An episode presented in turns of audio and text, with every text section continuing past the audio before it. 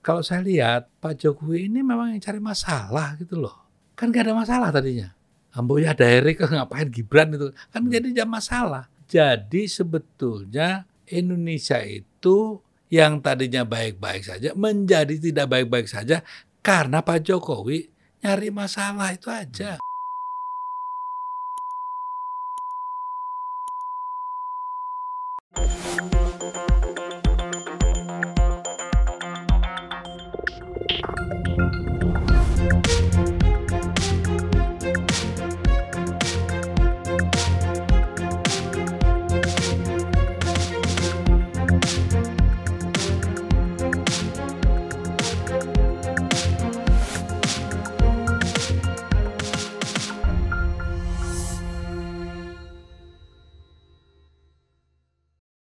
Bismillahirrahmanirrahim. Assalamualaikum warahmatullahi wabarakatuh. Waalaikumsalam warahmatullahi Salam wabarakatuh. sejahtera buat kita semua. Apa kabar Mas Eros Jarot? Alhamdulillah sampai hari ini Sehat walafiat. masih sehat. Atas doanya juga kan? Iya. Ustadz nih Ustadz. Lama juga kita nggak ketemu ya Mas? ya. Ya karena kesibukan masing-masing. Tapi saya nonton terus lah Mas Eros. Oh saya juga biasa. nonton terus Unpacking. Oh gitu ya. Saling menonton kita ini kan. Saling. Artinya kita cam kita gabungkan antara jasmani dan rohani. Nah itu. Itu kan. Itu yang penting ya. Iya. Jangan janganlah ditinggal kadang gitu ya enggak ya. Iyalah, dari Mas Eros ini kan luar biasa ya. Mas dengan usia masih muda sih. Masih muda. Nggak boleh kita bilang dengan usia yang sudah lanjut kan. Itu paling anti kita. Dia bilang udah tua atau lanjut. ya enggak apa-apa. Sekarang apa sih? Hmm. Kalau orang Jawa bilang it's only number. Iya. Ya. Angka-angka aja. Gitu. Iya. Kawan-kawan penonton unpacking ini perlu tahu. Podcast ini pertama sekali. Ya kan? Kita Iya, ini taping rekaman tuh sama Mas Eros. Penonton Mas Eros sekarang sudah berapa? Eh, Sudah hampir 800 ribu Mas. Walaupun jadi saya kaget itu. Eh, sebelumnya kan hanya 400 ya. Tiba-tiba seiring dengan Mas Eros itu eh, keluar di medsos lain, eh, di YouTube lain, tiba-tiba kok imbasnya juga ke kita gitu loh.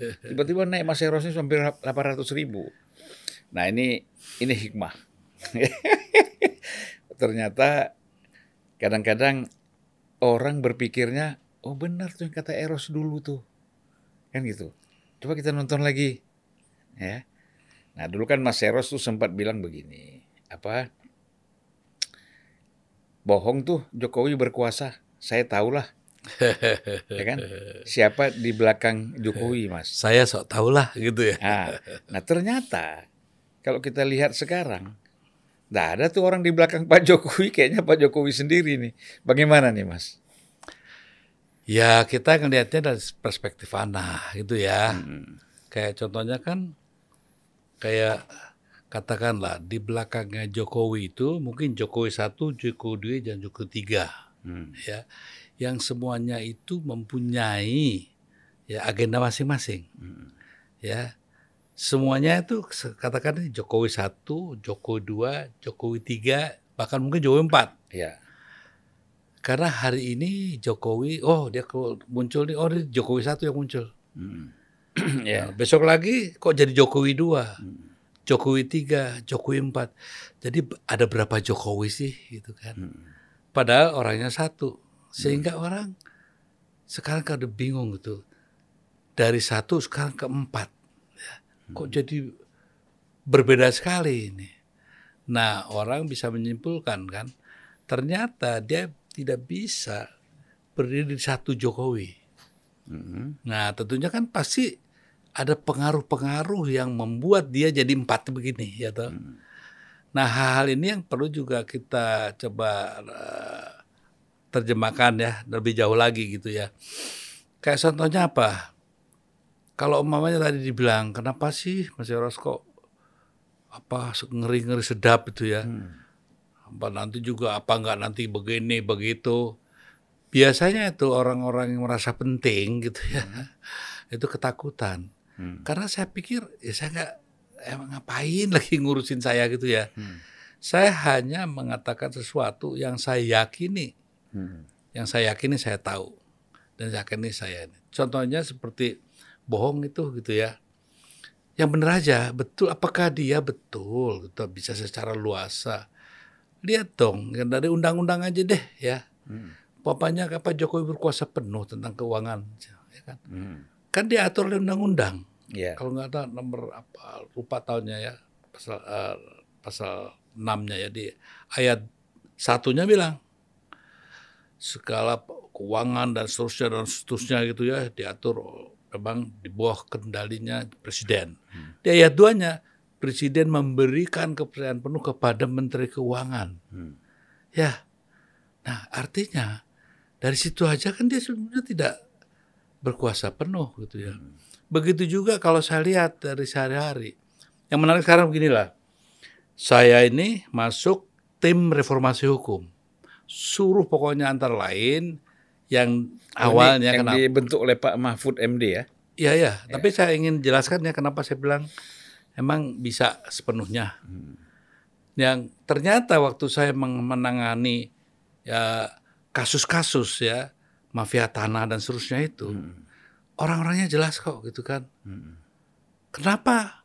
Saya juga pernah menghadap Pak Jokowi kok. Jadi Pak Jokowi silakan aja kan. Hmm. Saya pernah kok sehingga waktu itu Pak Jokowi lalu harus apa yang harus lakukan. Hmm. Yang jelas satu.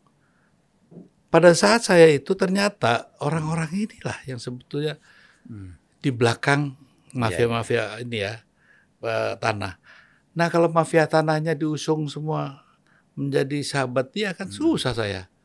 Nah artinya apa? Apakah dia bisa memutuskan? Sebenarnya gampang kok mutusin itu Pak Presiden kalau mau. Hmm. Ya selesai itu. Yeah. Tapi kenapa banyak kasus tidak selesai?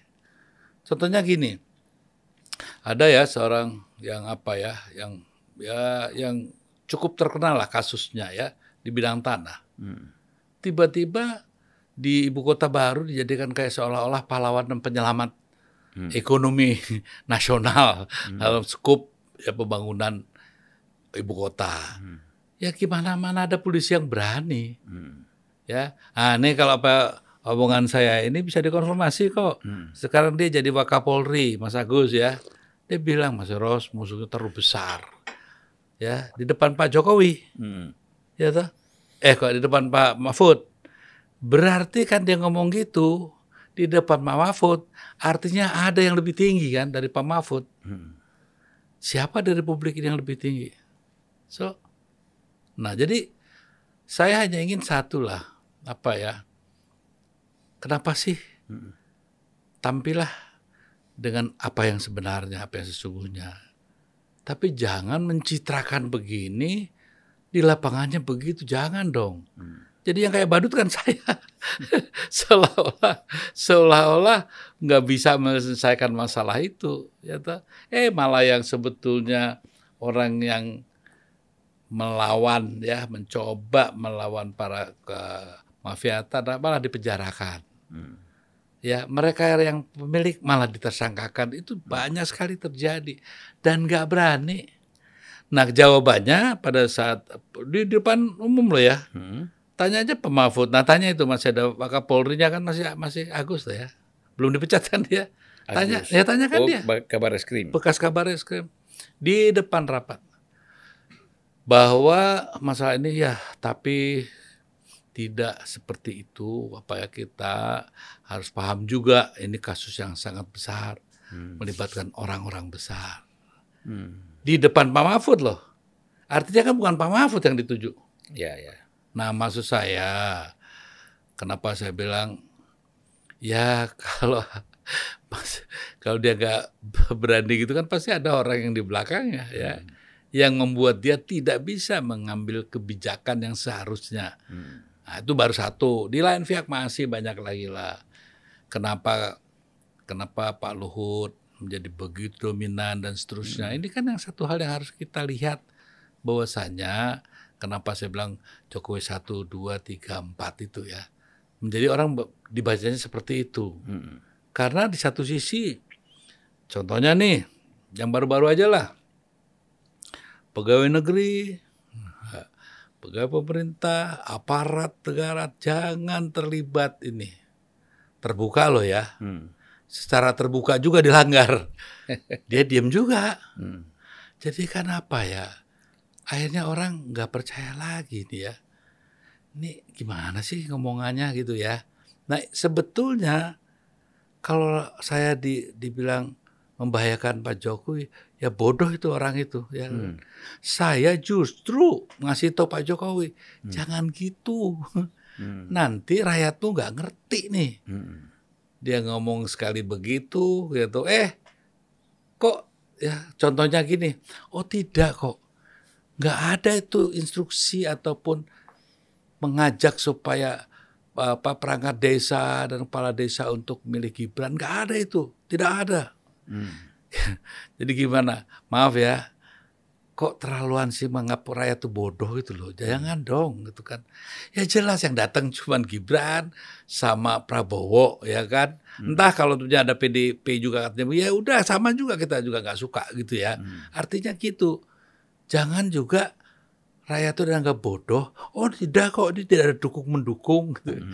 Ada, saya bilang keterlaluan, pembodohan ini sudah terlanjut terlalu jauh, sehingga contohnya sampai kenapa saya juga kalau waktu itu mungkin si Erik yang jadi ya mungkin saya diam aja lah gitu ya, ya wajar dong ya. Tapi kalau begitu Gibran itu lain loh, lain. Nah makanya salah kalau orang bilang wah Mas Eros ini pokoknya wah, Ganjar Mahfud. Is, bukan hanya sekedar benar Mahfud. Ini tentang masa depan Indonesia gitu loh. Anda jangan salah paham kadang-kadang. Nah, tapi gini Mas, Ya, eh, soal cawapres ini ya, ya. itu kan dalam satu kesempatan Puan ditanya Hmm. persoalan siapa sih yang masuk list PDIP sebagai cawapresnya Ganjar. Hmm. Disebutlah beberapa nama, di antara lain ada Ridwan Kamil, Sandiaga Uno, kan ada beberapa. Yang kelima disebut juga salah satu namanya Gibran. Loh kata wartawan, ini kan nggak bisa bu, ini kan, kan persoalan di MK kan belum selesai. Kita tunggu hasilnya MK. Kalau MK nanti memang eh, membolehkan usia di bawah 40 atau yang satu lagi misalnya pernah menjabat kepala desa atau orang yang pernah dipilih melalui pemilihan umum, maka dia kan sah menjadi wakil presiden. Jadi sebenarnya kalau kita lihat dari sini, PDIP juga berniat ya untuk eh, mengangkat Gibran sebagai cawapres itu kan. Teman ke, ke terlalu cepat Prabowo mengambil alih. Nah ini gimana kita melihatnya nih Mas? Nah, PDP atau Puan. Ya ngomong Puan. Nah ya sudah. Hmm. Kalau PDIP itu pasti yang mengumumkan itu adalah Mbak Mega. Kalau Kalau itu, kalau dia ngomong Mbak Mega, saya akan jawab itu. ah, Ya. ya ya. Tapi kalau Puan, ya itu mungkin aja maunya Puan. Oh jadi Gini, gini, gini. Hmm. Kita harus paham lah ya. Ini manusiawi kok ya. Hmm. Kalau dia juga melakukan hal seperti itu. Ya, Kan ada rekam digitalnya. Jejak digital tuh nggak bisa hilang. ya. ya. Dari pertama kita lihat apakah betul si Puan ini ya menginginkan Ganjar. Hmm. Kan yang paling keras menentang Ganjar. Ya, operatornya juga tuh Bambang Pacul. Nah, sama-sama ya kan. Ada Dewan Kolonel juga sempat Iya. dibentuk. Artinya kan memang dari awal tidak dikehendaki. Pertanyaan saya, kenapa nggak tanya dulu sama Ganjar? hmm. Mau nggak kan itu? Ya. Nah, Ganjar jelas mengatakan sama saya, jangan mas, nggak enak loh. Hmm. Karena itu nanti etika ya nggak, kita nanti itu. Dah bagus lah kalau emang kamu gitu. Ah, tanya Ganjar masih ada ke orang yang masih hidup gitu. Nah, dah. Nah kalau umpamanya sekarang juga kan gitu ya. Nah ini penting nih ya buat masyarakat eh, pendukung. Seolah-olah katanya "Oh, sekarang ini instruksi Mbak Mega gitu kan. Hmm. Jangan apa nyerang-nyerang Presiden. presiden lagi. Hmm. TPN tuh harus mengevaluasi karena dengan nyerang Jokowi elektabilitasnya turun. Hmm. Ya toh? Saya pikir yang ngomong siapa lagi saya tanya gitu. Hmm. Puan lagi. Oh, puan lagi. Ya gak apa-apa toh. Hmm. Itu kan mungkin ekspresi daripada ya toh hal-hal yang dulu terpendam selama hmm. ini gitu kan. Sehingga mungkin juga saya nggak tahu ya. Tapi yang saya pahami kok nggak begitu ya. Hmm. Artinya saya hanya nurut satu aja. Apa yang dikatakan yang diinstruksikan oleh ketua umum gitu aja. Mbak Mega. Iya dong. Hmm. Jadi kalau umpamanya saya sebagai seorang anggota PDP saya akan ngomong begitu. Kenapa? Hmm. Beliau itulah yang sebetulnya komandonya. Hmm. Lah kalau Puan dari awal aja sudah kita tahu kok ya. Hmm. Jadi ini spreterannya gitu ya. Jadi ya saya katakan sih udahlah nggak usah ya saya harus berani mengatakan ya nggak hmm. usah di dengerin lah gitu ya. Yeah. Saya anggap ini satu hal yang mungkin membingungkan. Iya, yeah, yeah, betul, ya, membingungkan buat membingungkan. rakyat. Karena apa? Ya Anda kan cuma belaga nggak tahu aja sih ya kan gimana di PDIP. Hmm. Ya kan kita tahu lah ya, kita tahu. Dan kalau dulu tahu kan, kok sekarang kan nggak tahu lagi. Oh, mas. tapi kan yang namanya coupling permasalahan itu nggak akan nggak belum berubah gitu, oh, ya. gitu. Jadi maksud saya nggak lah. Kalau saya kan lihat udahlah nggak usah dipersoalkan itu ya kan. Dan kita terus terus aja ya terus saja. Gak jangan yang ngapain kita nyerang nyerang Jokowi gak ada gunanya kok. Hmm. Karena Jokowi udah nyerang dirinya sendiri, hmm. nah kita bantu gitu loh. nah, kan jadi bukan bukan kita loh, Pak yeah. Jokowi loh, ya dia ngomong begini, eh dia begitu Nah kita bantulah kalau oh, maunya begitu, ayolah kita pertajam gitu kan. Hmm. Nah hal seperti ini harap harap dipahami. Ya tadi itu seperti hmm. awas kalau ada main-main, wah saya tidak boleh ya main. Wah kita kan loh mantap ini. Hmm. Eh nggak tahu lah kok malah yang katanya dijagokan kok main-main. Sekarang ayo mau ngomong apa? Hmm. Rakyat nunggu, rakyat menunggu itu ya. Lalu dicarilah uh, pembenaran. Oh, bukan kampanye kok itu. Tidak ada kami hanya diundang untuk hadir. Hmm.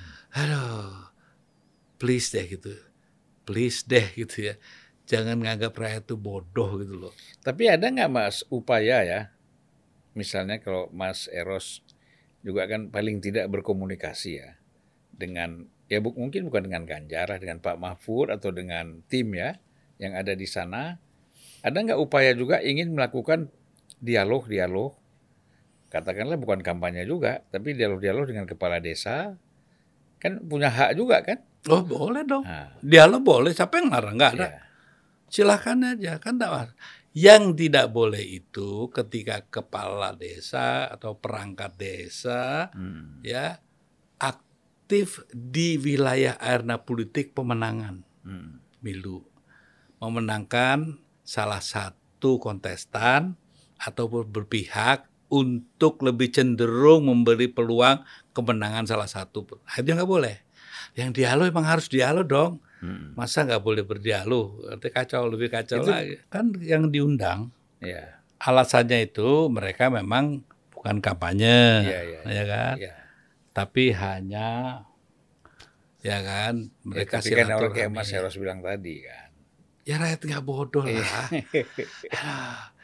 Contohnya waktu di Najwa ya, kita bandingkan Najwa diundang tiga-tiganya, nggak ada yang hmm. yang apa yang keberatan itu kan. Hmm. Waktu juga hanya ngundang Prabowo atau hanya mengundang nggak masalah kok gitu, hmm. karena tidak ada yang menginstruksi atau larangan bahkan undang-undang ya. Kalau ini kan undang-undangnya ada. Hmm. Nah, itu yang sebetulnya yang jadi rakyat itu bingung gitu kan. Jadi kalau dibilang jangan menyerang Jokowi. Loh, saya tegaskan sekali lagi ya. Jokowi sedang memberi hal-hal yang membuat dirinya menyerang dirinya sendiri. Hmm. Ya tadi dengan hal, hal seperti itu yang saya maksud ya. Jadi maksudnya gini lah, jangan kita juga dengan kebencian. Saya nggak ada bencian sama sekali. Hmm cuma satu yang saya nggak suka jangan dong demokrasi menjadi mundur jangan dong hal-hal itu dilegitimasi dengan alasan sebagaimanapun seolah-olah ndak apa-apa itu politik dinasti. Nggak ada kok di politik dinasti. Gimana ya? Lalu mau mau mau seperti apa bangsa ini gitu loh ya? Yang saya bilang kan peradaban tuh ya. Kita kan mencoba lah membangun itu. Jadi kalau umpamanya sekarang orang mengatakan wah Mas Eros itu kok apa apa nggak takut tuh tadi ya begini begitu loh. Kecuali saya mengatakan kepada wah jangan percaya Pak Jokowi ini begini begitu. Saya rasa itu nggak nggak ini ya. Iya. kalau saya kan katakan begini yang contohnya kepada Puan ya. Siapa yang ngomong ah Pak Mega bukan bukan ah ya sudah diemin aja gitu kan Nah, nanti orang mengatakan, wah, nanti Mas Heros sentimen sama Puan. Kan aneh. Kan ada jejak digitalnya. Iya. Ya kan? Dari pertama, coba lihat lagi. Ditentang. Bahkan dibilangan celeng. gitu kan. Jadi, udah jelas itu ya. Artinya gimana gitu. Jadi kita harus diam aja. Jadi menurut Mas Eros sampai sampai saat ini itu Puan belum le- lega ya, belum ridho menerima Ganjar ini sebagai capresnya PDIP. Loh, kalau umpamanya pertanyaannya begitu, Hmm. ya harus dikaitkan dengan pertanyaan pertama. Hmm. Kenapa dia ber, berkom- berkomentar seperti itu? Hmm. Karena tiba-tiba kok loh kok jadi aneh. Hmm.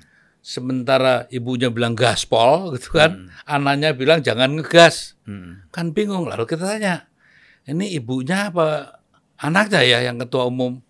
Ibunya ya kita gaspol aja dulu deh gitu. Kecuali Mbak Mega nanti muncul ya. Saudara-saudara, saya sebagai ketua umum memerintahkan, "Ya udah silakan tuh. Kalau saya kan bukan dari dari sayap itu ya kan. Saya mencoba sehari ini untuk ya paling tidak mewakili yang namanya civil society. Kader PDI Perjuangan yang saya banggakan. Tantangan yang akan kita hadapi untuk memenangkan pemilu 2024 tidak ringan. Ada tantangan besar, ada perlawanan besar. Kawan jadi lawan. Banyak pihak yang ingin melihat kita pecah, ingin melihat kita lemah.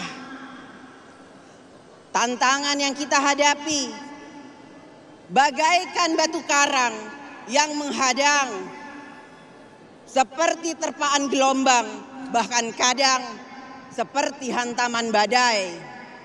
Gitu Mas, kalau kita lihat ya, eh, memang terus terang seperti Mas Eros bilang itu, itu kok bisa bi- membuat bingung gitu ya. Ya. Satu sisi seperti ingin ada rekonsiliasi, Hmm. ya kan? Ya. Meredakan ketegangan. Hmm. Satu sisi mengatakan eh, kawan lama musuh baru kan. Ya. Nah, Ini kan ini kan membingungkan. ya. Sebenarnya nih Mas Eros melihat seperti apa nih? Ya itu kan Puan pidatonya begitu ya. Ha, Orang menanya, oh siapa nih musuh baru? Yang kawan lama. ya. Ya nggak mungkin lah.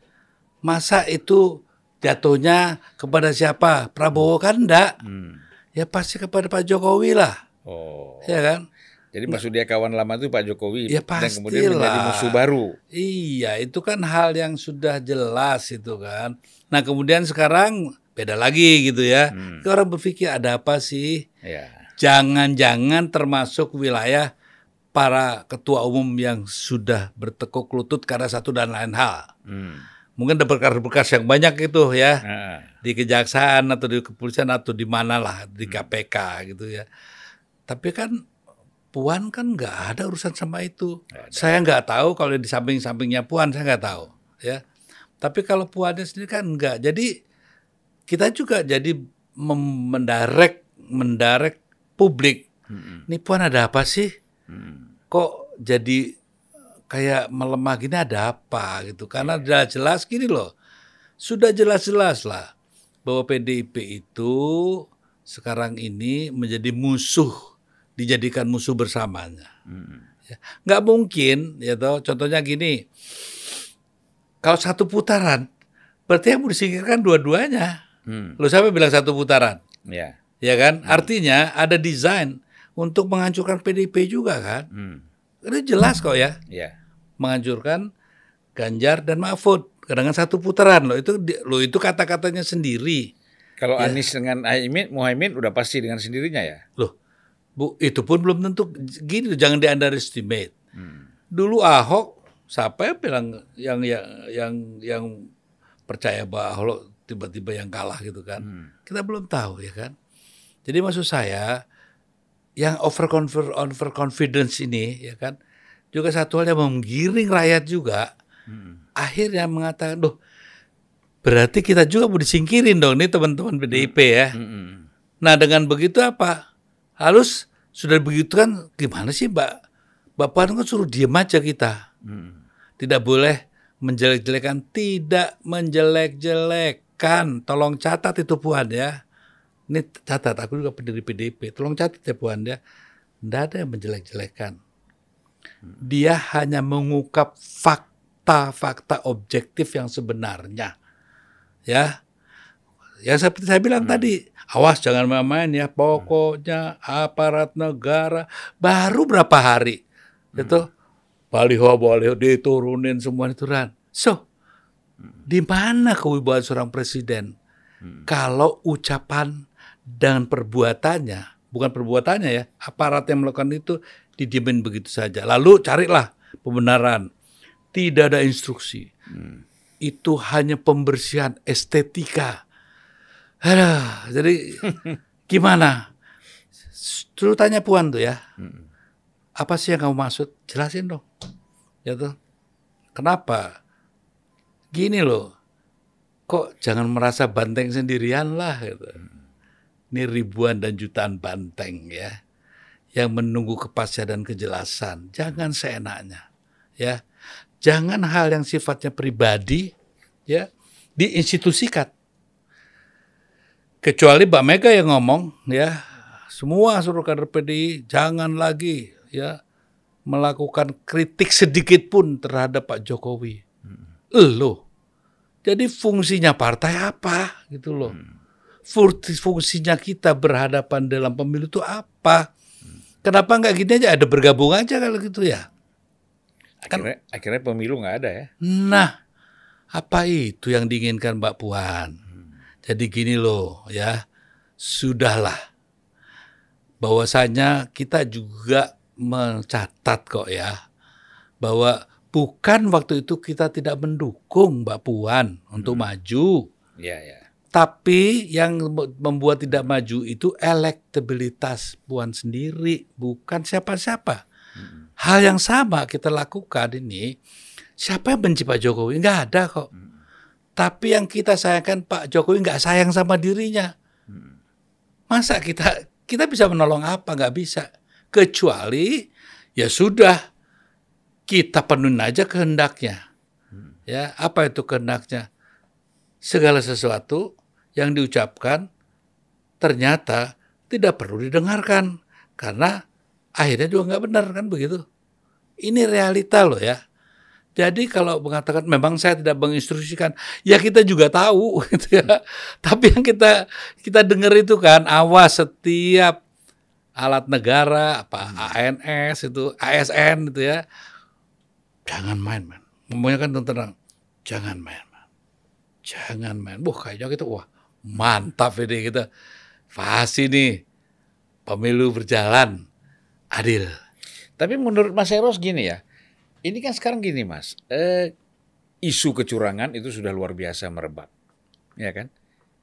Ya kalau isu kan jangan ditanggapin lah namanya isu. Bukan, artinya kan apa yang kita lihat di di media sosial, Ah, itu saya suka tuh. di media, ya, Jadi yang kita lihat, kita lihat kan yang kita dengar, Iya. dan kita rasakan dan kita alami, ya itu baru benar. bahwa ting- tingkat kecurangan ini semakin lama dianggap semakin meluas, kan? Nah, ini padahal kita belum pemilu loh.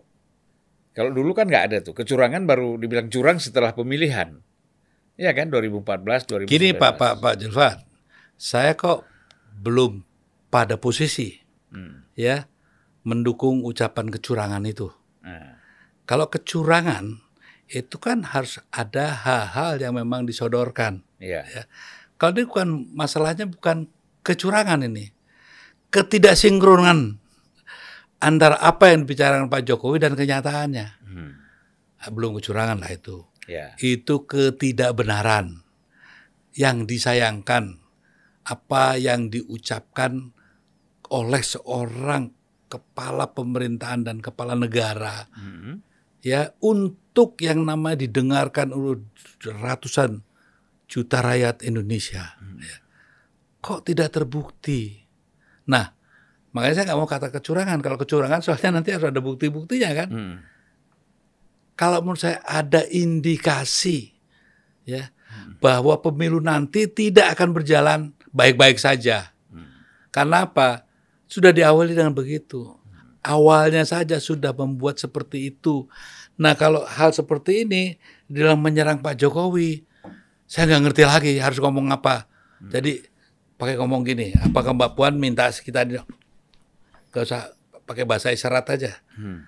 Ginilah, kalau mau jadi politisi dan negarawan sekaligus ya harus jelas lah ya jangan mendua.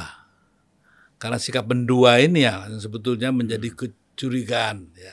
Bukan sikap yang diajarkan oleh seorang Bung Karno yang kebetulan juga kakeknya ya.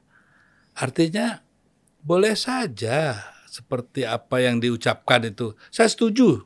Saya nggak setuju juga kok orang yang menyerang-nyerang Pak Jokowi gitu ya. Secara pribadi. Ya. pribadi tapi kalau menyerang presiden dia Ya. kan jabatan jabatan kepala negara kepala pemerintahan ya harus harus harus malah wajib Ya. bagi siapa pun rakyat Indonesia wajib mengkritisi hal-hal atau kebijakan-kebijakan yang dilakukan atau yang dikeluarkan dimaklumatkan oleh seorang kepala negara atau kepala pemerintahan bila itu tidak sesuai dengan apa yang seharusnya kan itu itu harus malah wajib nah kalau Dan per- kalau ada orang yang melakukan koreksi dan kritik atas kebijakan presiden atau kepala pemerintahan, harusnya presiden bersyukur ya. ah, iya dong iya dong Itu kan tandanya sebenarnya masih sayang. Betul. Nah sekarang ini banyak penjilat atau yang banyak dosa. Jadi apa apa apa puan kamu punya dosa? Apa kamu ada dosa nggak sih? Kok seperti itu gitu ya? Nah, nanti kan dia marah sama saya, nggak apa-apa, it's okay, saya terima. Tapi ingat ya, kita sama-sama ikut mendirikan PDIP dan kita tahu PDIP itu apa. PDIP itu bukan milik orang per orang. Buk, saya yakin juga Mbak Mega nggak punya perasaan bahwa itu milik saya enggak. Hanya waktu itu ingat juga, saya juga ikut bikin kok. Kita berikan yang namanya hak yang lebih luas, ya kan? Hak apa itu? Per- eh, Ah, Prerogatif. prerogatif. Itu kita berikan. Siapa yang memberikan rakyat? Jadi bukan milik keluarga ini bukan. Jadi harus juga memahami bahwa yang namanya komando partai itu ada aturannya ya. Kecuali menurut rapat tertentu ada keputusan silakan ngomong gitu. Berdasarkan hasil rapat tanggal sekian sekian memang begitu. Lalu bilang, "Oh, saya hanya dibisikin. Loh, dibisikin ya jangan diomongin." Hmm. ya toh kapan? Nah saya kan juga oke kita kan juga bisa ngecek kan. Buktinya hasto Pi gaspol gaspol. Gaspol itu belum dicabut loh ya. Nah pertanyaan saya apakah mulai besok emang ada instruksi ya diem-diem saja deh nanti kita dilikuidasi cuma satu putaran diem-diem saja deh gitu Pak Jokowi itu orang baik kok gitu ya. Ya ada kita semua orang baik gitu kan. Yang bilang orang jelek siapa? Ya nggak ada yang bilang dia orang jelek enggak. Cuman untuk saat ini apa yang dilakukan tidak menguntungkan bangunan demokrasi di Indonesia. Ingat itu ya. Ya. Nggak ada istilah jelek itu apa sih itu perasaan itu bukan itu bukan urusan ini urusan negara. Ini urusan negara. Jadi itu yang Jadi harapan Mas Eros kepada Pak Jokowi apa yang harus dia lakukan sekarang? Ini kan artinya begini Mas, Presiden, ya kepala pemerintahan, Yuk. kan gitu. Terus tadi kita bilang ada inkonsistensi misalnya, ya kan? Pasti kan kita ingin memperbaiki, Iya. ya kan? Tingkat per- tingkat perbaikan itu kan macam-macam, Hmm. ya kan? Saya nggak mau pakai istilah perubahan ya, memperbaiki, Ya. ya kan? Nah, Kenapa takut amin? Kok senyum? Enggak apa-apa. Nah, jadi kalau kita lihat di situ kan memang eh, harus ada harapan dong. Apa yang harus dilakukan Pak Jokowi untuk katakanlah, wah ini sekarang langkah-langkah yang diambil eh, merugikan demokrasi segala macam. Jadi langkah yang diharapkan apa, Mas? Gini gini gini aja. Kalau yang benar kan gampang, bilang aja benar. Ah, Kalau yang nggak benar, bilang aja nggak benar. Kan itu yang sebetulnya sangat mudah kan ya. Tapi kalau dibilang bahwasanya gimana upaya membangun namanya dinasti politik dinyatakan tidak ada, tidak benar, ah, kita jangan mikir ngerti nggak sih arti dinasti politik itu ngerti nggak sih? Kan begitu jadinya. Kan artinya seolah-olah merendahkan. Soal kita paling pintar paling tahu. Jadi kan malu kan tidak enak. Contohnya apakah yang dilakukan MK tuh nggak benar? Itu lalu dia bilang oh nggak apa itu benar. Apa itu yang diinginkan? Jadi loh pemahaman presiden kita tentang konstitusi itu apa ya? Kan gitu jadinya. Kan ini yang meresahkan saya. Kenapa? Sehingga nanti yang namanya nilai-nilai itu nggak ngerti lagi rakyat. Karena apa? Nggak apa-apa kok. Apa yang dilanggar? Nggak ada kan hukum yang dilanggar. Begitu waktu ada pencalonan mulai dari wali kota kan begitu juga ya. Loh. Termasuk kepala desa. Bukan itu bukan hanya bukan. Kalau kepala desa beda lagi beda lagi itu lain kasus. Bahwasanya yang penting satu hukum tanpa apa sih pijakan etikanya kan? Dari masalah etika dan moral makalah dibentuk hukum. Lah kalau hukum tanpa etika dan enggak tanpa moral itu namanya bukan hukum lah ya. Hmm. Nah, itu yang sebetulnya menjadi permasalahan besar di Indonesia hari ini. Bahwasanya kemudian mencoba melegitimasi, oh nggak ada apa-apa kok itu. Kan ini sudah menjadi keputusan Mahkamah Konstitusi. Loh, Mahkamah Konstitusi itu bermasalah gitu kan. Harusnya presiden kan memahami itu. Lalu dia bilang, saya akan tunduk kepada keputusan Mahkamah Konstitusi gitu ya. Maka dibentuk lagi Mahkamah Mahkamahnya yang MK MK. ya MK-MK. Lalu apa yang diputuskan yang seperti itu. Kalau di Jepang, jangan belum begitu aja udah mundur. Hmm. Nggak usah dipakai karena sudah katakanlah merasa itu kan mundur. Ya. Nah, masa budaya malu ya budaya masa nggak diajarkan kepada rakyatnya. Jadi yang penting satu, kamu berkuasa aja, kamu bisa ngatur segalanya nanti. Itu kan yang diajarkan ke rakyatnya. Itulah orang-orang kayak saya merasa harus turun. Karena ini bukan masalah politik lagi, ini masalah kebudayaan. Masalah nilai-nilai yang Iya, harus diinikan itu loh. Iya, jadi Mas, ini kan kita tidak menyangka ya, terus terang saja hubungan Pak Jokowi dengan PDIP menjadi berseberangan seperti ini kan Mas Eros pasti tidak menyangka ini. Ya. Apalagi saya gitu loh. Kita kan agak dikejutkan juga ini dengan apa dengan hal-hal seperti ini gitu ya. Bagaimana itu bisa terjadi ya? Eh, kita juga berdua kan pernah gitu mas ya. Tapi kan nggak ribut-ribut ya, karena memang tidak ada hubungannya dengan kekuasaan, ya kan? Kita melakukan itu memang atas dasar kesadaran satu hal-hal yang memang apa yang kita harapkan tidak ada kan gitu. Beda dengan situasi sekarang ini Pak Jokowi ini kan persoalan ini kan berkaitan dengan kekuasaan, dengan soal pilpres, kemudian di situ kebetulan ada salah satu kandidat itu kan putranya Pak Jokowi. Nah, udah pastilah nggak mungkin Pak Jokowi putranya di Prabowo terus dukung Ganjar tuh udah nggak mungkin, ya kan Mas?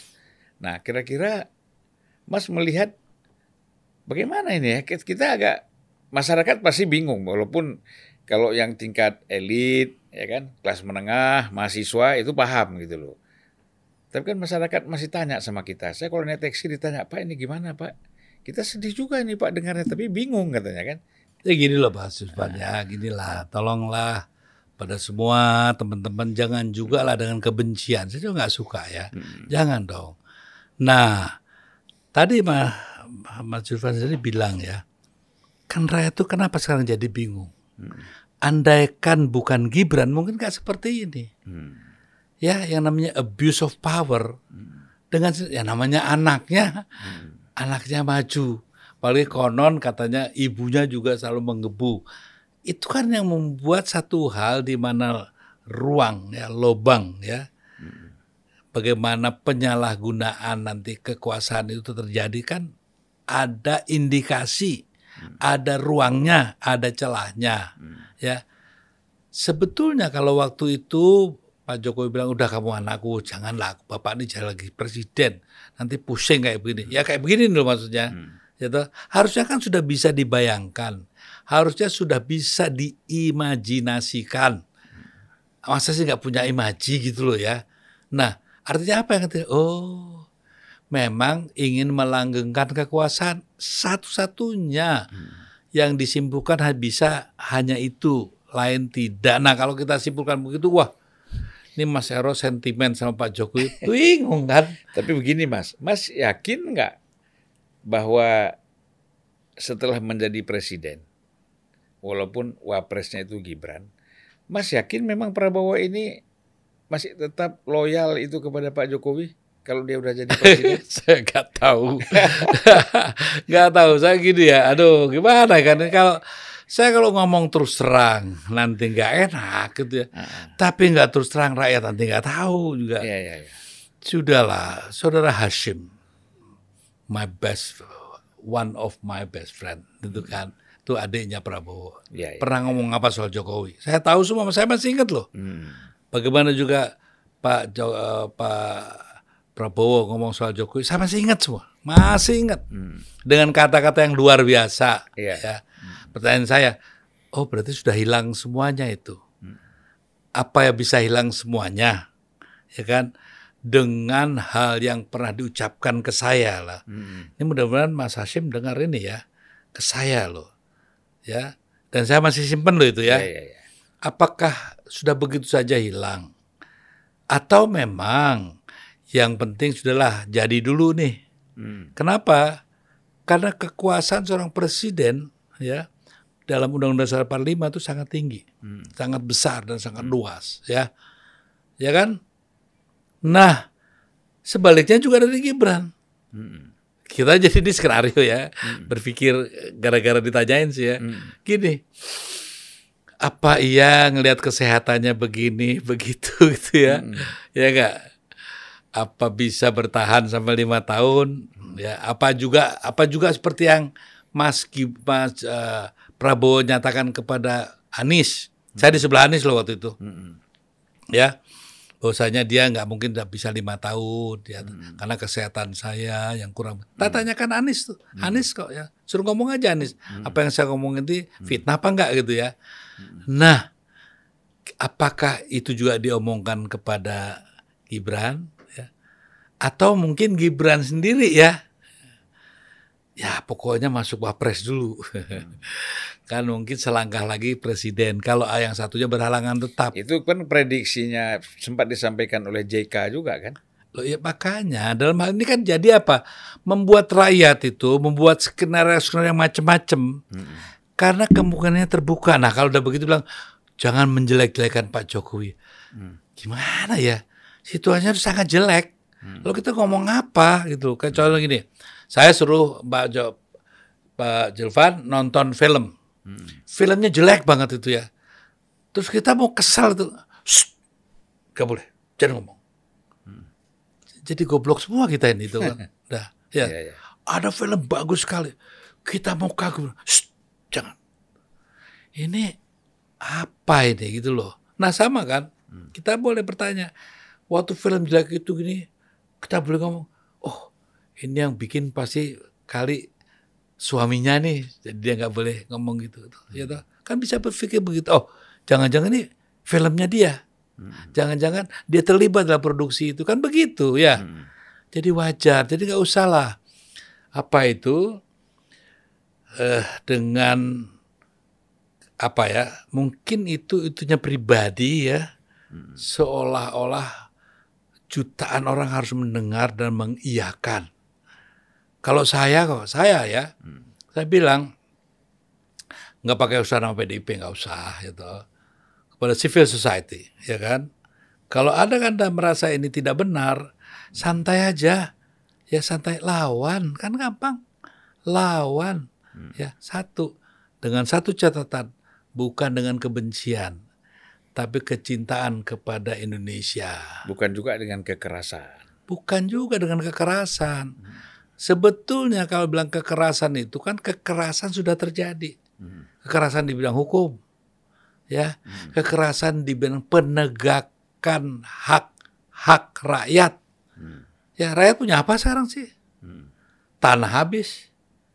Tambang habis, ya. Iya, iya. Dibagi-bagi mana nggak jelas itu, gitu. Nah, hal seperti itu loh Pak Pak Zulfan. Kadang-kadang tuh orang menganggap, waduh dengan ngomong gini, Mas Eros kok berani Pak? Siapa yang berani? Siapa sih yang berani Pak Jokowi? Itu nggak ada yang berani. Ngeluhut aja nggak berani itu. Banyak jenderal-jenderal nggak berani. Apalagi seorang Eros Jarot itu. Jadi janganlah mengada-ngada. Saya nggak berani. Cuman saya dipaksa untuk satu hal. Ingat terus kepada apa yang diperintahkan oleh Bung Karno. Jadi berani. Gitu loh. Saya takut. Tapi karena saya mengemban perintah jadi berani. Apalagi diajarin sama Ustadz. Apa tuh? iya karena budu. Iya, iya karena Ustadz. Itu lagi. Jadi ya udahlah jangan dibilang saya berani bohong itu. Saya penakut kok gitu ya. Tapi saya berani karena ada membuat saya lebih takut dari Jokowi gitu. yang di atas dan satu kebenaran itu saya takut lawan itu itu loh Pak Sulfan Iya, jadi iya, iya. jangan sok-sok kita sok hebat ya enggak lah Nah, gitu. kita enggak, kita biasa-biasa aja. Mas. Ya, jadi eh, Mas Eros sebenarnya kalau melakukan koreksi ya, dan kritik terhadap polusi dan kebijakan Pak Jokowi, ya, itu kan memang orang bisa melihat ya ini ini objektif gitu ya. Nah, tapi kan persoalan sekarang nih PDIP, Mas. Bagi PDIP, ini kan sekarang banyak menyerang Pak Jokowi dianggap sakit hati. Karena dari kader PDIP sekarang berbelok mendukung Prabowo. Nah, ini Mas lihat gimana nih? Ya maksudnya gini kan, sederhana aja lah mas. Jadi nggak usah terlalu hebat-hebat lah gitu ya. Artinya sekarang kan keadaannya di PDIP dan hubungan perilaku yang seperti itu kan sedang tidak baik-baik saja, ya kan? Oh ada yang meninggalkan begitu saja gitu, nggak apa-apa itu baik-baik saja, kan nggak mungkin gitu ya. Masa kita harus semua jadi orang bed, bego gitu, bodoh gitu ya. Nah, saya juga jangan saya, saya kan sayang juga. Puan tuh udah kayak saya anggap anak sendiri ya, ya. Ya saya itu. kan sedih Kalau juga. ketemu Mas Eros kan cium tangan. Bukan enggak lah, saya om ya gitu kan. Iya, iya, om Tapi juga. kan saya juga ingin dia saya inginkan dia menjadi satu orang politisi negarawan yang baik gitu. kan. Jangan yang seperti apa ya, nggak jelas ini keberpihakannya ke mana. Contohnya kayak gini, sadar nggak sih bahwa PDIP itu ada jutaan rakyat di bawahnya. Bukan milik Puan sendiri, bahkan bukan milik Megawati sendiri walaupun ibunya. Tapi Megawati lah orang yang dipercaya oleh rakyat pendukung PDIP ini ya. Dan itu terbukti kan bahwa dia sudah bisa memimpin sampai selama ini. Ya, Ya. Tapi bukan dengan demikian bisa digantikan oleh Puan gitu kan. Begitu saja. Nah, sekarang keadaannya sedang tidak baik-baik saja. Ya. Nah, kita lihatlah bagaimana Mbak Mega itu kan jelas begitu gak suka gitu kan lihat aja lah sama Mas SBY kita sama si Rini sama si Laks kan gitu ya ini juga begitu cuman kan dia tidak akan bicara saya nggak suka Jokowi itu bukan tipe Megawati dan tidak ada juga satu hal yang selalu saya selalu tekankan ya Pak Mega itu seolah-olah gitu tapi nggak pernah bilang hancurkan nggak pernah ya lakukan saja apa yang kalian anggap baik. Selalu begitu ya. Hmm. Nah, nanti orang, ini gimana Mbak ini begini. Ayo wes, rapopo kan gitu. Hmm. Artinya jangan juga memberikan satu ucapan atau direction sehingga yang di bawah ini lagi semangat jadi kendor lagi ya. Nah menurut saya sih lakukan aja lah gitu ya. Artinya saya nggak juga bilang cuekin aja uh, puan ya, tapi kita saya minta maklumi saja. Ya mungkin ada hal-hal di belakang itu yang kita tidak tahu. Tapi yang jelas bahwasanya satu yang harus Mbak Puan juga catat, tolong catat ya Puan ya. Ada ucapan gini, satu putaran. Hati-hati ya. Nah. Itu sudah humiliation. Satu putaran. Artinya apa? Turunkan Ganjar, turunkan PDIP? Ah, bukan. Anies. Hmm. Dua-duanya itu harus di bawah 20, kan begitu? Hmm. Ya. Oke. Okay? Harus gimana? Saya walaupun tidak di dalam struktur ya kan sebagai pendiri nggak bisa saya bilang, "Wah, nggak boleh begitu dong." Hmm. gitu. Kemudian siapa lagi tuh? Ada tinjauan intelijen lah gitu kan ya. Hmm. Ginilah. Kita tahu kok.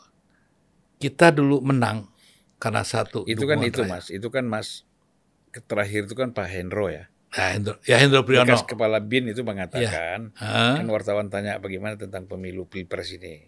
Pak Hendro itu kan mengatakan, kalau untuk saat ini dilakukan pilpres, maka saya yakin Prabowo itu bisa menang satu putaran. Tapi kalau ke depan kita nggak tahu ada ada perubahan-perubahan politik, cuaca-cuaca politik yang berubah, atau katakanlah turbulensi politik misalnya, itu nggak tahu. Tapi kalau sekarang dia bilang satu putaran. Ya gini loh, kayak nggak kenal Mas Hendro aja. Hmm. Mas Hendro itu kan kalau baca ucapan intelijen itu jangan terlalu harafiah itu ya, itu bersayap, ya bersayap. Jangan-jangan itu malah provokasi, ya kan? Nah. Ya supaya eh hati-hati lo bisa habis lo kalau sekarang nggak bergerak gitu kan. Nah. Siapa saya itu malah ajakan hmm. untuk melakukan sesuatu. Kenapa? Ingat kata-katanya. Kalau tidak ada hal-hal yang ah gitu kan hmm. signifikan ya toh, maka akan begitu. Nah, orang-orang yang sebetulnya membaca kata-kata itu lain, loh, iya benar juga kita harus bikin sesuatu nih. Hah, Siapa tahu Hendro Priharto itu memprovok seperti itu. Kan bisa saya baca gitu. Kan Pak Hendro ini kan dukung Ganjar ya? Ya nama juga intelijen ya. Kalau intelijen itu dukungannya kita harus lihat semuanya ya, ya kan. Jangan cuman kita satu ini. Gini aja lah. Mantunya di sana. Sama juga kan. Hmm. kita juga masa iya sih tega kan begitu ya kan. Walaupun dia bilang saya Prabowo yang bener ah gitu kan. Mantu lo di sana kok kan itu sama juga, oh saya tidak, saya tidak dukung Gibran. Yang benar aja, kamu kan pamannya kan itu. Hmm. Nah jadi hal seperti ini yang membuat Indonesia hmm. menjadi tidak dalam keadaan baik-baik saja. Ini kan penting. Kita jangan ngomong sekarang dong. 20 tahun kemudian anak-anak Indonesia baca. Hmm. Ya, ternyata kok begini ya. Bapak-bapak kita tuh begini. Saya tidak mau. Saya tidak mau dalam buku Indonesia ke depan ada catatan seperti itu. Hmm. Paling tidak ada perlawanan terhadap mereka-mereka yang mencoba membuat sejarah hitam seperti itu. Hmm. Nah ini kan apa ya menang menang mencari kemenangan di pemilu lalu mengorbankan Indonesia ke depan ya jangan dong. Hmm. Nah sekarang ini satu kita ingin cari pemimpin yang nanti melanjutkan apa-apa yang sudah dilakukan Pak Jokowi. Yeah. Ya setuju yang bagus-bagus. Hmm. Yang nggak bagus ya jangan dilanjutin dong, yeah. gitu kan. Nah, lalu yang saya herannya orang mengata Bapak lalu mencoba disihir terus lu percaya bahwa hanya orang-orang yang dipilih Pak Jokowi lah yang bisa meneruskan. Hmm. Hanya Pak Jokowi sendirilah yang bisa meneruskan. Hmm ini kan sudah ya apa nggak tahu mungkin di Quran juga ada itu ya ya ria itu udah kan ya kan. Nah dalam hal seperti itu kita nggak boleh diam. Civil society itu nggak boleh diam. Lalu kalau memang betul ucapannya Pak Jokowi, oh jadi yang bisa meneruskan itu pasangan Prabowo dan Gibran dengan kemampuan yang semua bisa kita ukur. Pak Jokowi, Pak eh, Prabowo gimana, Pak si Gibran gimana. Kita lihat rekam jejaknya, nggak usah jelek-jelekin. Dia diserahkan ini begini, ini begini, ini begini. Kan ada semua catatannya. Oh, jadi itu yang dimaksud, ya yang dimaksud yang mampu meneruskan apa yang sudah dibangun oleh Pak Jokowi itu hanya itu. Atau gini, wah kalau dikembangkan, enggak kok. Sebenarnya ini strateginya Pak Jokowi ya. Masang si ini di sana, satu di sini. Hmm. Yang penting jangan ke tangan Anies. Hmm. Karena itu nanti kadrunian akan hmm. mimpin Indonesia ya. Sudahlah. Ini kan kita bukan orang bodoh gitu ya kalau mau berkuasa berkuasa aja, gak usah bikin skenario yang macem-macem. Hmm. Yang jelas satu, kalau memang Megawati seperti itu, saya janjikan di forum ini gitu kan ya, ya sudahlah, kita paketkan, kita gulingkan kan begitu, hmm. gitu. Gak mungkin lah, gak mungkin Mbak Mega itu berpikir seperti itu. Gak mungkin saya jamin, tidak ada itu persekongkolan ya oh naruh Muhammad di sini sudah setahu Megawati itu kan ya lalu oh ini nanti kan supaya nanti menang ini nanti juga nanti kan juga dikembalikan ke udahlah ini kan iya, apa iya. ya nggak masuk akal itu nggak masuk akal nggak masuk akal nah itu yang saya pikir gini loh Pak Mas Julfan saya itu paling nggak sukanya apa kok diajarkan pembodohan tuh ya pembodohan yang luar biasa. Apalagi anak-anak Z ini, generasi Z kan harus kita didik ya hmm. secara baik. Masa ini cara pendidikan yang akan diberikan kepada hmm. anak-anak hmm. atas nama milenial? Masa pembodohan? Jadi kita mau 2045 bicara tinggi-tinggi, human investmentnya seperti ini dasarnya. Sudahlah, itu yang saya pikir kita harus pikir lebih serius. Tidak usah marah-marah, tidak usah maki-maki. Ayo kita duduk bersama, ayo kita kaji. Kalau memang Pak Jokowi langkahnya benar harus kita bilang dong ya. Hmm. Bahwasanya dia membangun A, B, C, D, ya harus kita akui. Tapi pada satu bangun peradaban, kok begini ya? Ya kita katakan nggak benar tuh Pak Jokowi. Nah kalau saya ngomong gitu, apa itu menyerang? Kan, hmm. kan aneh ya. ya, ya. Gimana tuh? Ya, kadang-kadang kan begini Mas, tergantung dari sudut pandang siapa, kan gitu.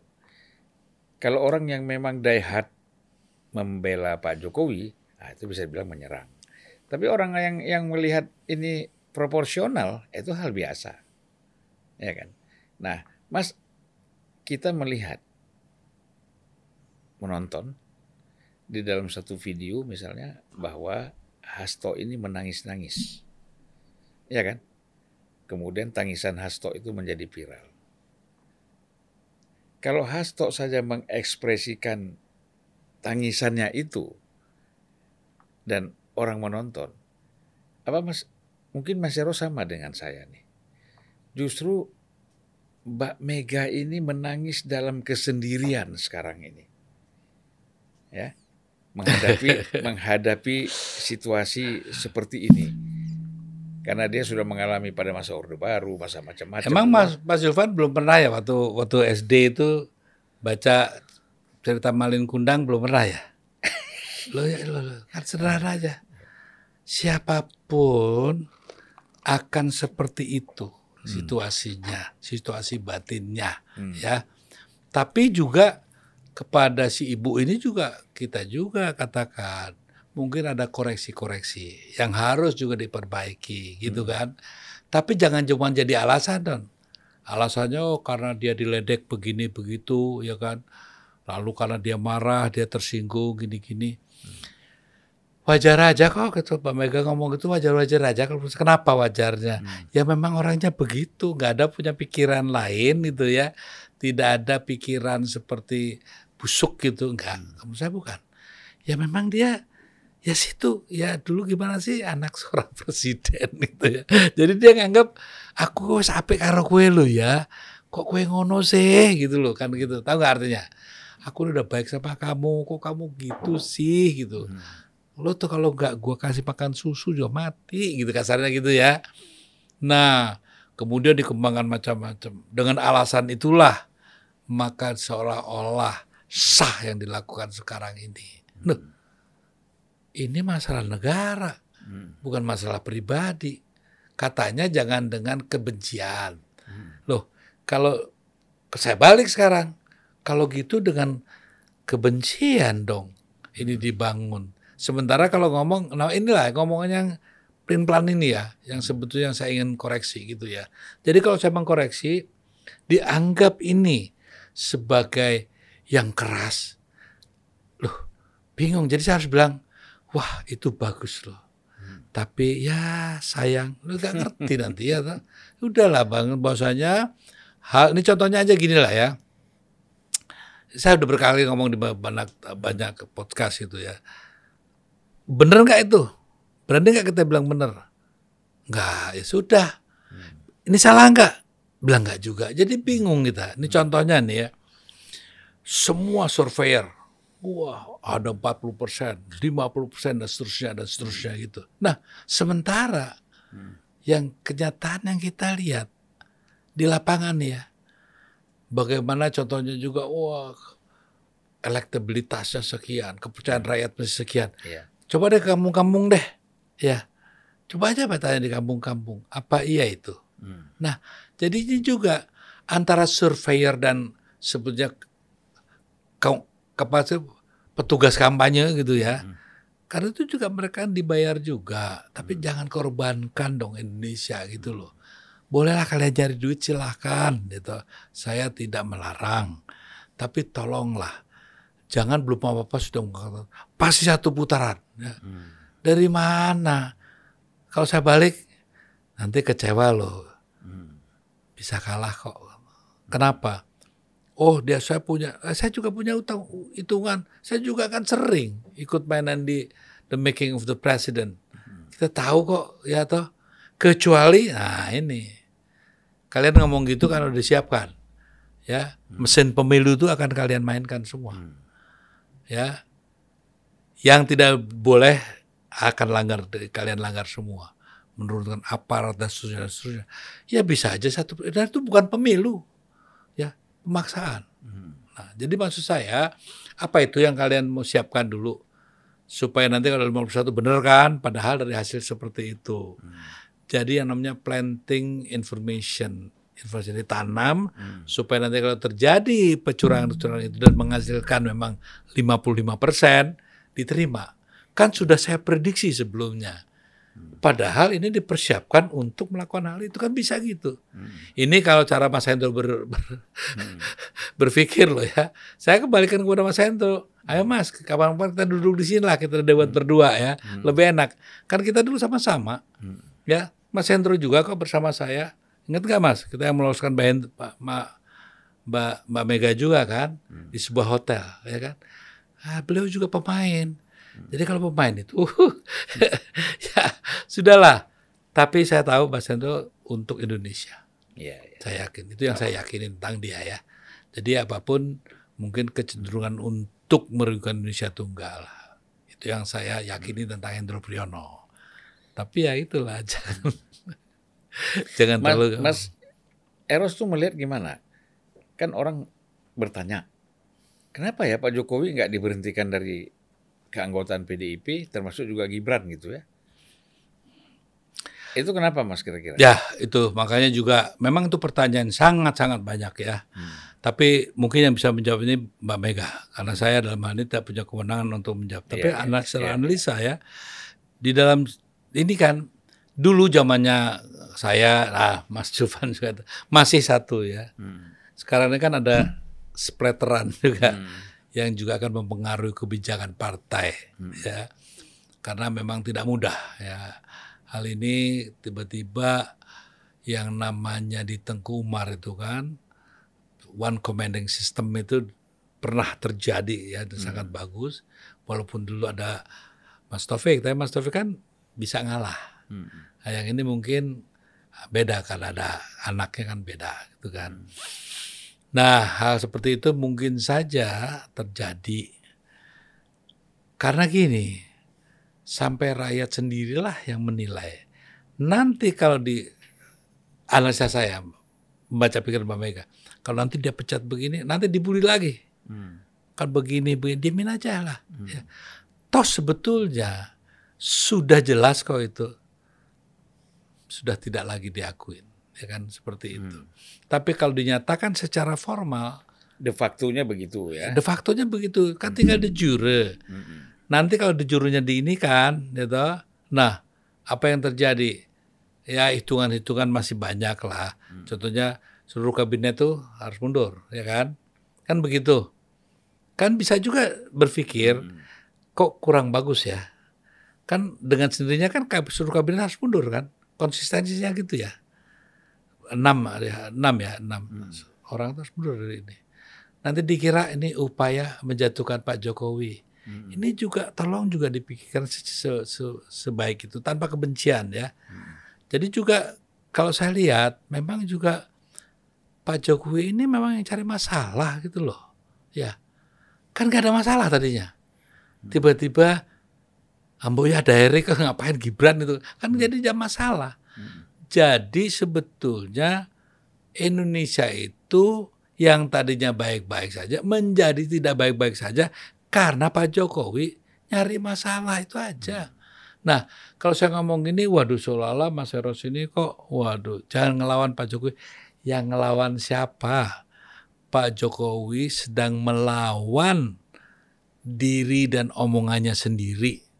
Ya, sehingga rakyat membacanya dan rakyat berkesimpulan lalu bertindak.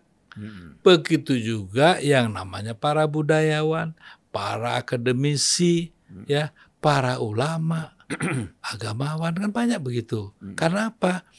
Loh, pertanyaan saya, apa Butet yang melawan?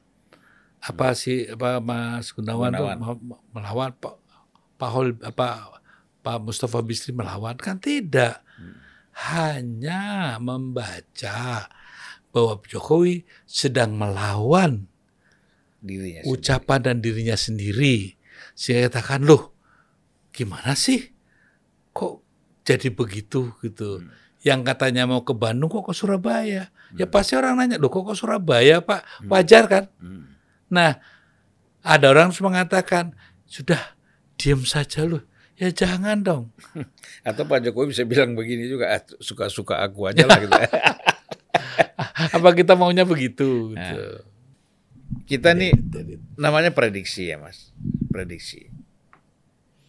Tadi kan ada upaya, kita nggak tahu dari pihak mana, ya kan? Eh, upaya untuk menciptakan chaos misalnya. Hmm. Ya. Katakanlah, sudahlah, dengan komposisi Mas sudah bilang tadi ini 20 persen, ini 25 persen, ini mayoritas menang pemilu segala macam ya. Kemudian kan sebenarnya orang melihat ini kan ada sisi akan terjadi kecurangan. Nah kalau itu menjadi satu keyakinan, kan orang yakin nih, ini curang nih, gitu kan. Pasti kan ada perlawanan. Dulu saja misalnya ya, kita lihat 2014, Hmm. tidak ada isu kecurangan dari sebelum pemilu, gerakan ada di MK kan. Ada bakar mobil juga tuh satu dua mobil terbakar. Dari mendukung Prabowo. 2019 juga terjadi protes besar-besaran di depan Bawaslu Jalan Tamrin. Kemudian kita lihat ada juga halte bis yang dianggap salah satu yang paling mewah itu itu terbakar gitu loh. Tapi cepat waktu itu Prabowo menenangkan karena sudah ada di belakangnya rekonsiliasi antara Prabowo dengan Pak Jokowi kan gitu. Kalau enggak tuh bisa tambah rame lagi, bisa ke mana-mana. Walaupun masih bisa dikendalikan kan gitu. Nah, kita kan ini dengan ya kita ini kan makhluk politik juga, Mas. Ya, Ya kan? Orang bilang ah itu kan prediksi yang apa sih gitu kan. Tapi nanti dulu semua kan kita harus kita prediksi apa yang akan terjadi. Nggak boleh. Masa orang politik nggak ada prediksi? Ini ngawur namanya kan. Nggak berpikir dia kalau kalau orang politik tidak punya prediksi, berarti orang ini nggak pernah berpikir. Ya kan? Dia lihat apa aja yang di depan meja dia. Ini yang ada kan gitu. Nah, kalau kita kan prediksi ceritanya. Apalagi kecurigaan-kecurigaan ada pihak-pihak intelijen kita nggak tahu siapa yang memprediksi satu putaran Mas Eros harus lompat ke depan. Wah ini bisa-bisa ada kerusuhan kan gitu. nah, gimana ini Mas kalau kita lihat misalnya tidak bisa kita cegah apa pun terjadi ini, chaos ini. Ya, memang kalau untuk jadi chaos itu saya lah, saya lah lihat ingredientnya ada. Hmm. Cuman wajannya nih yang untuk masak hmm. ya itu belum memenuhi persyaratan ya kan? Dulu di tahun 98 jangan salah kita punya musuh satu ya. Itu jelas. Kedua hmm. waktu itu emang negara nggak punya duit hmm. ya. Krisis. Krisis. Nggak ada duit ya kan? Hmm. sekarang beda. Negara ada duit. Yang mimpin ini bisa kendalikan duitnya hmm. ya. Ada juga sekelompok orang yang pemegang duit yang bisa dikendalikan. Hmm. Jadi untuk itu dalam konteks itu, waduh, memang tidak sama. Nah yang saya ngeri justru ini yang saya khawatirkan yang namanya chaos. Hmm. Ya. Dulu kan ada katakan bukan chaos ya, hmm. itu revolusi yang terpimpin lah ya. Hmm. Walaupun ada sedikit di sana sini ya, gitu ya, ya, ya, tapi masih terpimpin, terarah, ada pemimpinnya. Hmm Dulu ada Gus Dur, ada Megawati, ada Mas Amin, Sultan. dan semua Sultan dan seterusnya ya. ya kita Nur, juga ikutlah di dalamnya ya, gitu ya. Ya, ya. Nah yang sekarang ini bahayanya apa? Chaos yang mungkin bisa membuat kita mundur ke belakang. Dulu kita diprediksi 98 kan hancur-hancuran, kan enggak kan? Hmm. Karena semua barisan tertib bisa ditertibkan. Hmm. Yang ini makanya saya anggap begini loh. Pak Jokowi ngerti gak sih ini gitu? Dia cinta gak sih sama negeri ini? Atau cinta sama keluarganya? Itu hmm. jadi pertanyaan saya. Nah kalau saya nanya gini, wah masyarakat itu sentimen sampai itu. Gimana sih cara berpikirnya tuh gak ngerti ya gitu kan. Gini loh, ini kan kemungkinan kemungkinan yang chaos itu bukan revolusi karena revolusi hmm. nggak takut karena ada hmm. pemimpinnya ada tujuannya ada iya. dasar-dasar yeah. yang akan ditawarkan sebagai penggantinya kalau dia kios cuma satu, bisa berat kebencian, hal-hal yang mungkin yeah. kita anggap gak jelas ini semua. Dan itu yang mengancam NKRI. Nah siapa yang membuat ini sendiri? Satu makanya, hanya mungkin dimungkinkan dengan ketidakjelasan ini. Kebangkrutan kepemimpinan nasional, itu sebetulnya yang window yang paling buat saya mengerikan. Kalau rakyat udah gak percaya lagi, itu kan mengerikan. Kita-kita ini ngomong keras, sudah berharap supaya kepercayaan kembali ke Pak Jokowi. Hmm. Tapi bukan dengan cara kayak Puan bilang. Ya, saya nggak setuju itu. Gitu. Loh, ya terus saja kritisi. Hmm. Serang terus kalau memang dia hmm. belum menyadari posisinya. Tapi kalau baiknya jangan dong gitu. Hmm. Kalau dikatakan bahwasanya apakah pemihakan terhadap salah satu pasangan dengan baik, ya jangan dikritik. Kalau nggak baik ya kritik, lawan dong. Berikan juga pemahaman supaya apa menghindari tadi yang saya takutkan gitu loh mas ya. Nah ini orang ini kan cuma mikirin mikirnya cuma siapa yang menang nanti ya. Loh, yang harus lebih jauh kita harus memenangkan Indonesia. Jadi bukan menangkan Ganjar semata gitu, Prabowo semata atau Amin, enggak membangun Indonesia. Nah ini yang selalu jadikan alasan seolah-olah bahwa hanya menangani Indonesia hanya lewat itu. Hmm. Sedangkan awalnya saja sudah nggak benar gitu loh ya. Bagaimana kita kembali ke jalan benar dan di jalan yang benar kalau awalnya saja sudah tidak benar. Itu yang mungkin Pak Jokowi sedang tidak hmm. merasa bahwa apa yang dilakukan dengan menawarkan Gibran ini ya hmm. dianggap benar dan tidak salah. Ya itu yang menjadi perdebatan. Hmm. Ya saya juga nggak nggak berani mengatakan bahwa kita yang paling benar, tapi nanti sejarah mencatat keyakinan saya. Ini kan subjektif. Hmm. Rasanya catatan kita yang akan dibenarkan. Bahwa apa yang dilakukan sekarang ini tidak berada dalam ruang yang katanya benar berdasarkan petunjuk Pancasila, Undang-Undang 45 dan satu. Jadi Mas Eros ingin mengatakan ini sudah di luar koridor ya. Betul. Setuju 100% gitu ya. Jadi dan upaya Mas Eros sekarang bagaimana mengem- mengembalikan ke dalam koridor itu kan gitu. Ya, jadi bukan mengembalikan dia ke PDIP atau ke Ya. Gerindra, bukan itu Ya, urusan ya, bukan, urusan bukan, dia. bukan. Tapi bagaimana bangsa ini mengatakan bahwa apa yang dilakukan Gibran itu harus kita menyatakan tidak baik, ya. Kalau bilang tidak benar nanti alasannya loh udah mana ada yang dilanggar loh. Bangsa tuh nggak pakai etika udah nggak pakai kemarin ya sudah lah berhenti aja lah kan gitu ya. Nah jadi ingin mengembalikan kepada jati diri dan kehendak kebudayaan bangsa Indonesia itu seperti apa. Nah yang saya pelajari Indonesia nggak seperti ini gitu loh ya. Yang bukan milik satu keluarga, tapi merupakan negara yang diwariskan yang diberikan oleh Tuhan kepada rakyatnya untuk dipelihara sesuai sebagaimana apa yang ditulis dalam pembukaan Undang-Undang Dasar 1945. Sekarang aja kita di Undang-Undang Dasar 2002 ya, diem aja kok semua. Kan kita ini bukan di dosa. nggak ada itu Undang-Undang 2000 eh, 1945 sudah diganti semua.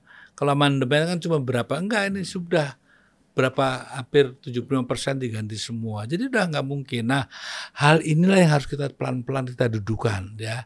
Jangan cuma diem aja. Termasuk pada saat presiden ya mendorong anaknya ya memang secara undang-undang tidak ada yang larang kok. Siapa yang larang? Sah. Sah aja. Hmm. Sama halnya juga kita mengkritisi. Jadi kalau saya mengkritisi bukan hanya semata ada di seberang sana di seberang sini enggak. Kepada seorang juga yang di PDIP juga ya yang anaknya, istrinya semua nyalon itu kita salahkan nggak bener itu ya kan. Nah hal seperti itu yang harus berani kita nyatakan. Jangan karena wah nanti kalau si Gibran ke PDIP diam aja. Lah yang diam yang geblek gitu kan. Kalau saya sih nggak akan diem, pasti akan tetap sama aja. Jadi bagi Mas Eros itu bukan persoalan Gibran itu tempatnya di mana. Iya, bukan. Ya. Bukan, bukan sama sekali. Ya. Dan bukan karena kebencian Pak Jokowi. Hmm. Gini aja deh lah. Cobalah para jenderal-jenderal, para profesor, dokter sana. Ini anak. Saya bilang ini anak terpaksa. Hmm. Ya, kenapa? Untuk menggambarkan ekstrimnya. Jadi wali kota aja belum selesai. Bu ya apa ya? Coba jujur lah sama diri sendiri, jujur gitu. Ya kan?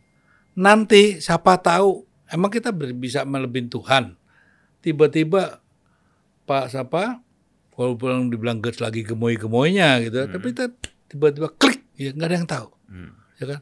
Bayangin Tapi kita doain panjang umur juga, Mas. kita dengan begini saya cuma mendoakan aduh Pak Pak Prabowo mudah-mudahan kamu tuh sehat sehat sehat. please please please Umur Pokoknya panjang. umur panjang sehat. Jangan sampai terjadi apa-apa. Siapa tahu dia menang. Ya. ya kan? Jangan sampai ada dia tuh sampai di tengah jalan tidak ada apa-apa. Dan juga satu mungkin aja ada orang-orang yang jahil nanti ya. Proyek Jessica, Jessica apa Jessica tuh ya ya. Atau hal yang hal yang seperti itu bisa aja terjadi kan ini pikiran busuk ya yang janganlah kita berpikir ke arah sana. Tapi kan segala kemungkinan harus diperhitungkan ya. Ada sainida lah apa segala. Jadi kita berdoa. Nah udah susah nih ya. Kita berharap supaya terjadi yang bagus. Masih ditipin mendoakan Pak Prabowo supaya sehat. Waktu kalah kayak menang harus tetap sehat. Apalagi kalau menang sangat sangat sangat dan harus tetap sehat. Jangan sampai terjadi ada pergantian di tengah jalan oleh seorang anak kecil yang kalau ditanya aja ya kayak gitu. Saya gak usah jelekin dah. Tolong putar kembali semua ya. Bagaimana cara dia menjawab cara dia begini cara berkomunikasi ya dengan ini aja ya, aduh saya nggak enak ngomong gini, terlalu nanti dikira personal, tidak, saya nggak Iya, personal ya. Contohnya Pak Prabowo, saya jangan khawatir, saya sudah di sini. Maaf ya, saya orang tua juga, aduh gimana ya gitu kan ya. Nah, apakah ada ketergangguan seperti itu, ya kan? Terus kalau ditanya juga, ya dengan gayanya seperti apa ya, resah gitu ya. Lalu juga ya kalau saya ngomong ini ya saya nggak mau lah masuk ke wilayah pribadi janganlah. Ya, ya. ya kita kepada kebijakan aja ya. Nah apakah kebijakan seperti itu akan dipertahankan? Ya toh? Jangan-jangan nanti dipersiapkan untuk apa lagi nih? Jangan-jangan cucunya kita, ya toh? Nah ini kan bahaya yang harus kita cegah. Bukan kita benci sama Pak Jokowi, bukan kita juga benci sama Puan, ya toh? Saya, saya cuma bilang kan, Mbak Puan, gitu, sampean itu kenapa begitu kan gitu ya? Apakah ibu sudah ngomong seperti itu? Ngomong dong. Ini perintah ibu kapan, jam berapa, hari apa? Saya ingin tahu itu. Sebab saya akan coba akan nanti tanyakan langsung ya kalau si Mbak Mega. Benar tuh. Kalau benar begitu saya bilang stop semua. Teman-teman PDP, kalian duduk aja. Kami civil society yang akan melakukannya. Kan gitu. Kenapa? Ini bukan untuk masalah pemenangan Ganjar dan ini ya toh. Tapi bagaimana supaya tegaknya konstitusi, bagaimana kita berada atau berjalan di jalan yang seharusnya. Hmm. Jadi ini sering direduksi ya kan. Hmm. Seolah-olah nih masalah menang kalah jadi tujuan itu kan. Hmm. Bukan.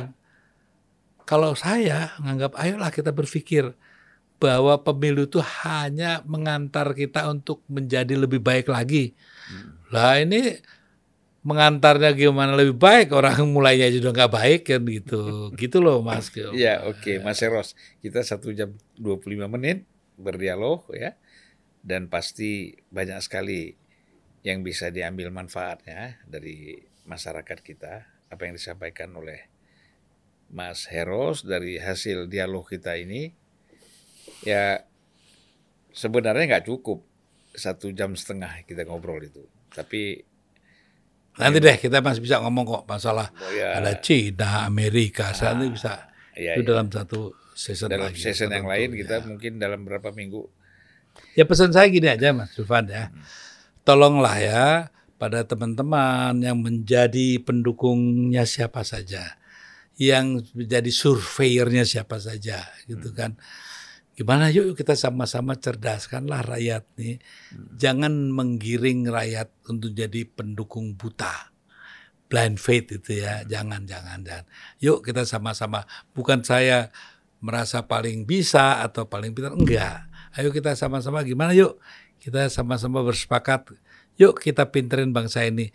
Jangan hal-hal yang membodohkan ini dibuat sedemikian rupa paketnya terlegitimasi secara hukum, hmm. terlegitimasi secara ilmiah, menurut riset lah segala ini sudahlah orang dibayar kok pakai ilmiah segala gitu ya. karena gitulah.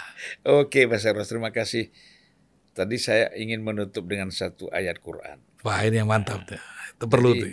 Untuk para pejuang kebenaran. Itu kan memang ada satu ayat Quran, wa makarullah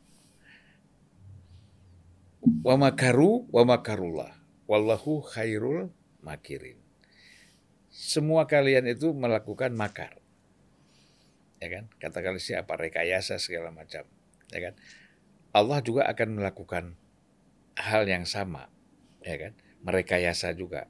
Tapi kata Allah, wallahu khairul makirin. Tapi kalian harus tahu bahwa apa yang direkayasa Allah itulah yang akan berhasil, yang akan menang gitu. Amin. Nah, kita mudah-mudahan di mana pun kita berada tetap mendukung kebenaran dan untuk menuju kemenangan yang hakiki, bukan Amin. kemenangan untuk mendapatkan kekuasaan. Mas.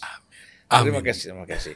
Assalamualaikum warahmatullahi wabarakatuh. Waalaikumsalam warahmatullahi wabarakatuh.